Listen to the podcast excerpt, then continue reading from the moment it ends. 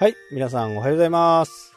これまたね、昨日の話の続き。まあ続きではないんですけどね。えー、これね、東京がだいぶ収まってくる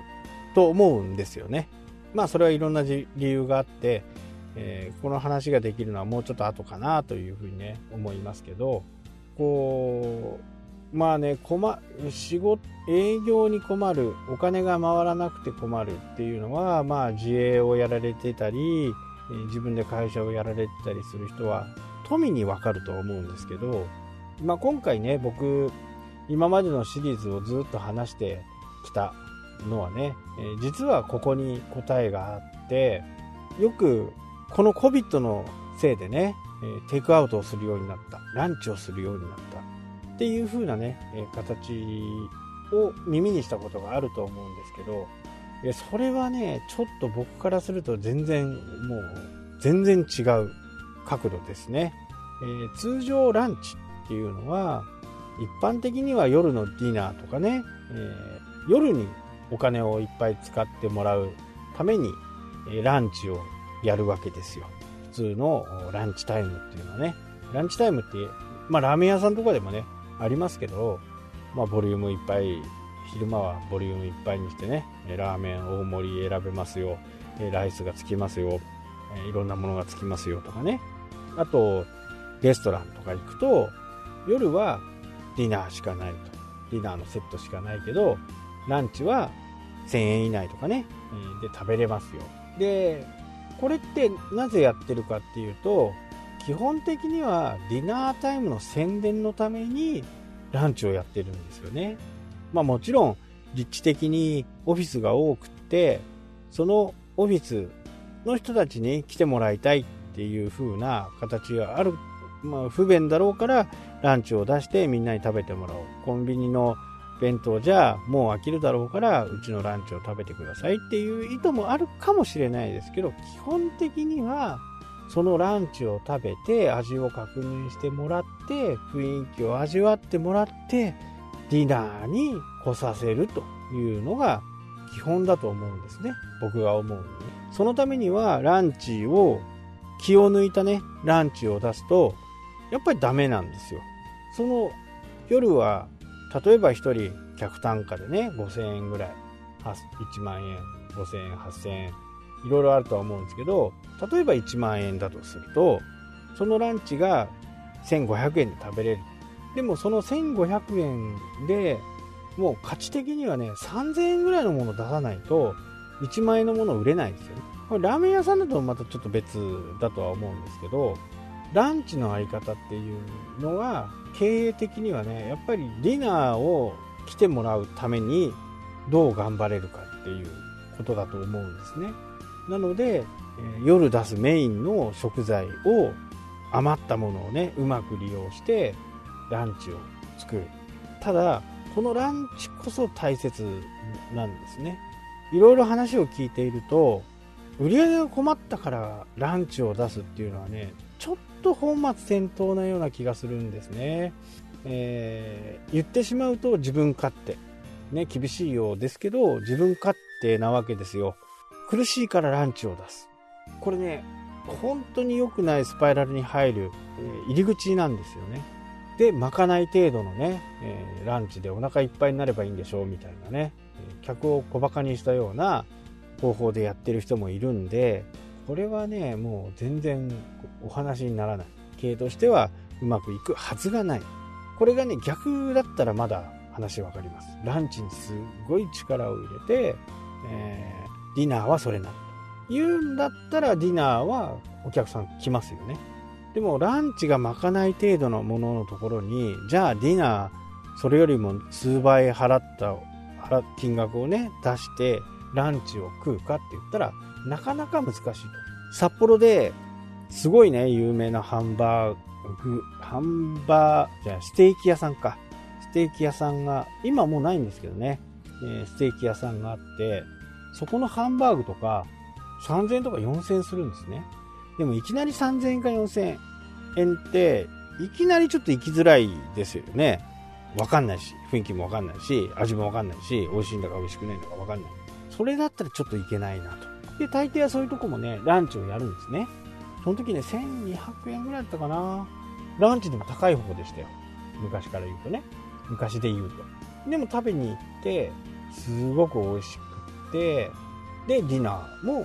ねさんぜんごひゃくえんぐらいのねハンバーグ記憶がありますね。まあこのようにして、えー、お客さんを集めるのがね僕の考えるランチなんですね。まあ飲食失敗ばっかりしてるんでね何とも言えないですけど、大きなことは言えないですけどね。でもやっぱりランチで人がワイワイガヤガヤしてる中でも味が良くて雰囲気がいいという形のところで、えー、ディナーがセットでごせんえんでありますよって言って、雰囲気が良くって味が良かったら行きますよね。まあただその周期っていうのがありますからなかなか難しいっていう部分はあるかもしれないですけど、それが相対的にね、えー、伸びていけばいいかなと。で商売にはあこう蓄積型、ハンコ屋さんみたいなね蓄積型のものと、あとは先細り型っていうのがあるんですけど、ハンコ屋さんみたいなところっていうのはこういっかい来て雰囲気がよくいいとまた名刺を作りに来てくる。でもその名刺はその人にとってはろっかげつにいっかい、もしくはいちねんにいっかい、まあ人によってはねじゅうねんにいっかいっていう人もいますから、じゅうねんぐらいのデータうち取ってるんでね、まあにじゅうねんのデータと実は取ってるんですけど、もう古くなっちゃってね開かないっていうのもあって、もうにじゅうねんぐらい前のやつはもうほとんど使えないんですけど、データの形式が違うんでね、昔はイラストレーターっていうのを使ってなかったんで、イラストレーターになってからはね全部取るんですけど、蓄積型なんですよ。このね蓄積型商売っていうのは僕大好きなんですね。今悪くてもこれがいちねんごにねんごコツコツコツコツ積み重なっていけば、えー、増えていきますよね。やっぱり飲食っていうのは宣伝費もかかるわけですよ。初めてオープンするところにね、えー、どんな味かもわからないところにやっぱり飛び込みで来るお客さんからの口コミだとか、あと、えー、チラシだとかそういったものをガンガン投入してですね、費用をかけて人を集めて、そのオープンである程度決まると、そこからどんどん先細っていくんで、やっぱり半年にいっかいとかね、えー、早いところでは四半期にいっかい新しいメニューを作って、またお客さんの 目, 目線を変えるみたいなね、えー、ところが必要だと思うんですけど、どうしてもね同じものをばかりやっていると先細っていくところがね、えー、多いんですよね。まあ、ラーメン屋さんとかは別なのかもしれないけどね、それはねやっぱり安価な、えー、ところせんえんぐらいのところだと、